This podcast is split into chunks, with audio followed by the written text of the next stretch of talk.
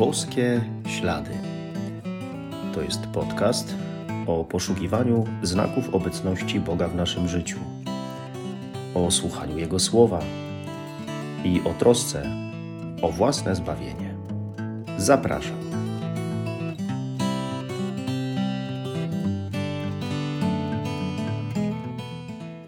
Witam serdecznie.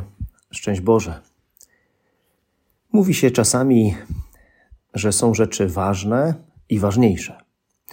Jedne warto pielęgnować, zadbać o nie, inne można odrzucić.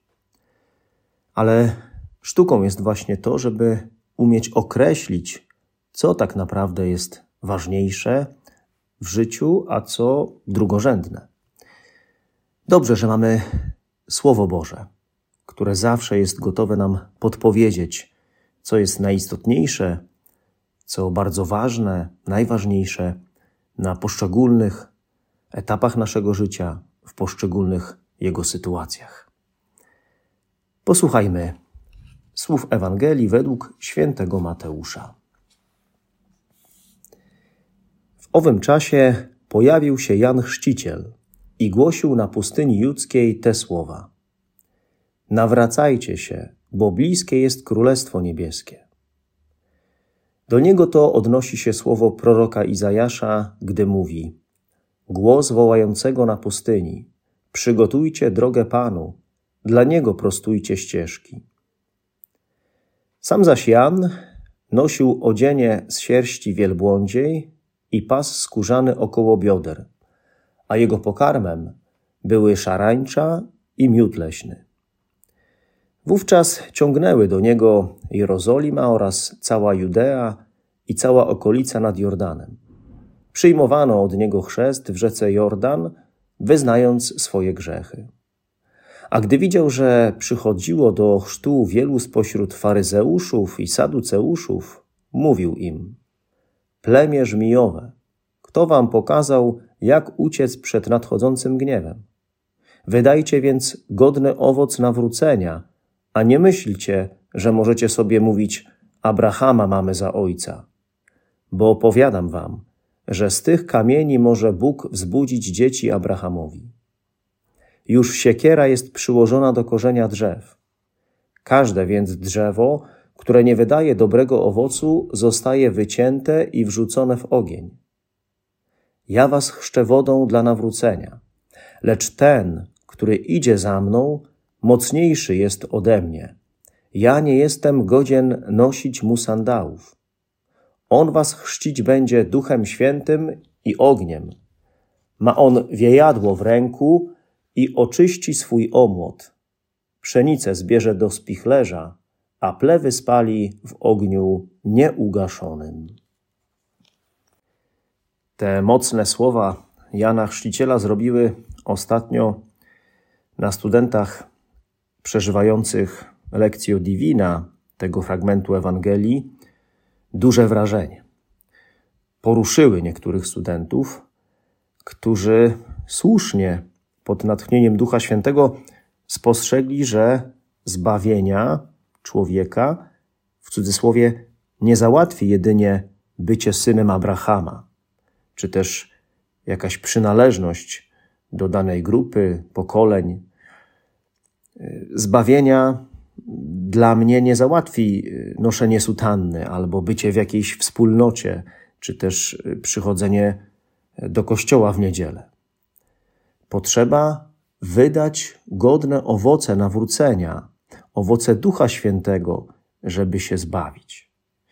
Między innymi miłość, pokój, cierpliwość, uprzejmość, opanowanie, dobroć, łagodność takie owoce Ducha Świętego, taki styl życia.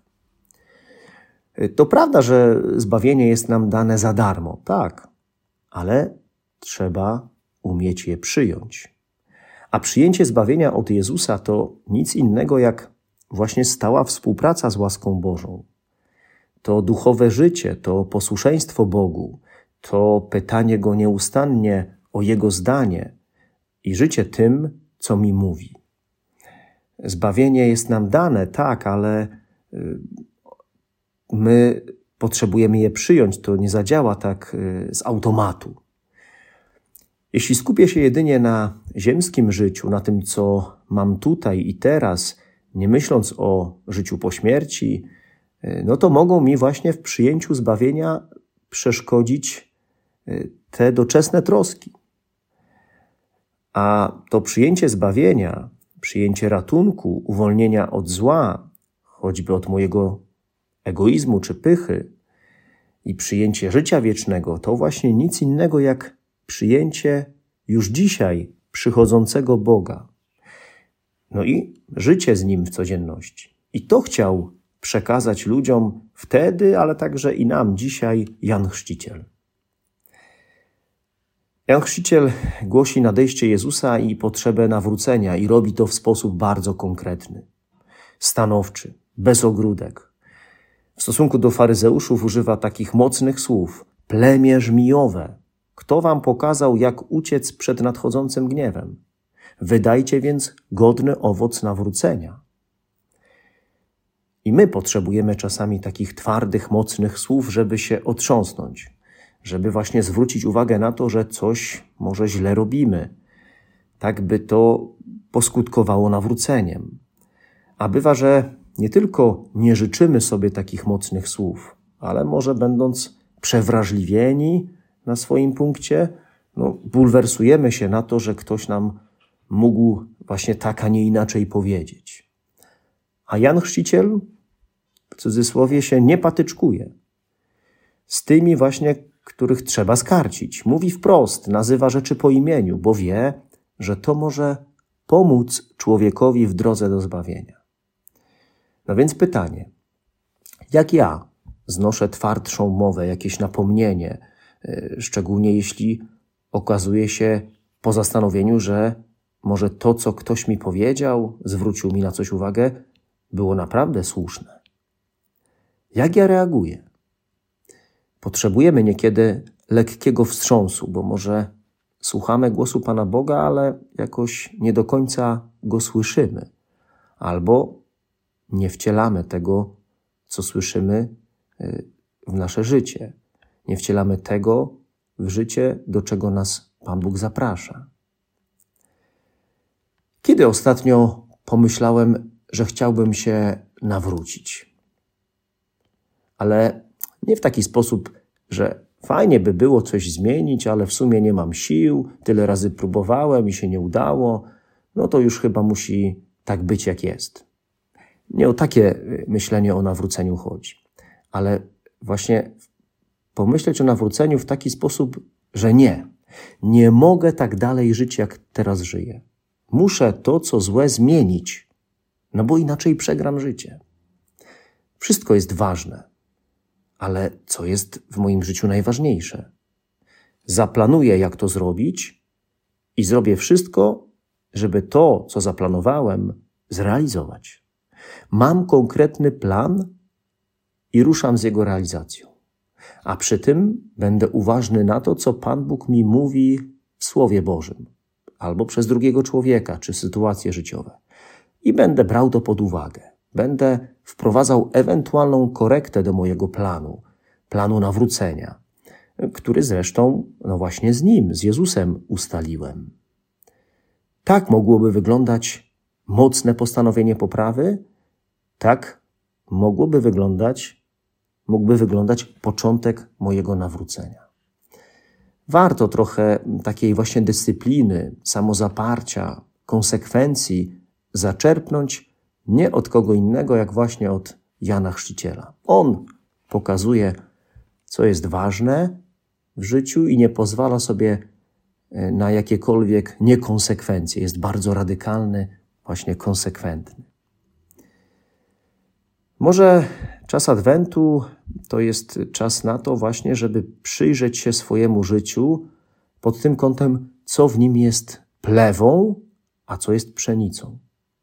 Jakie moje e, życiowe sytuacje, moje przywiązania, jakieś rzeczy są mało ważne, zbędne, czy wręcz konieczne do odrzucenia, a co w moim życiu jest istotne, najważniejsze, co jest tym ziarnem, o które trzeba zawalczyć, zadbać, o co się zatroszczyć, na czym się w życiu skupić.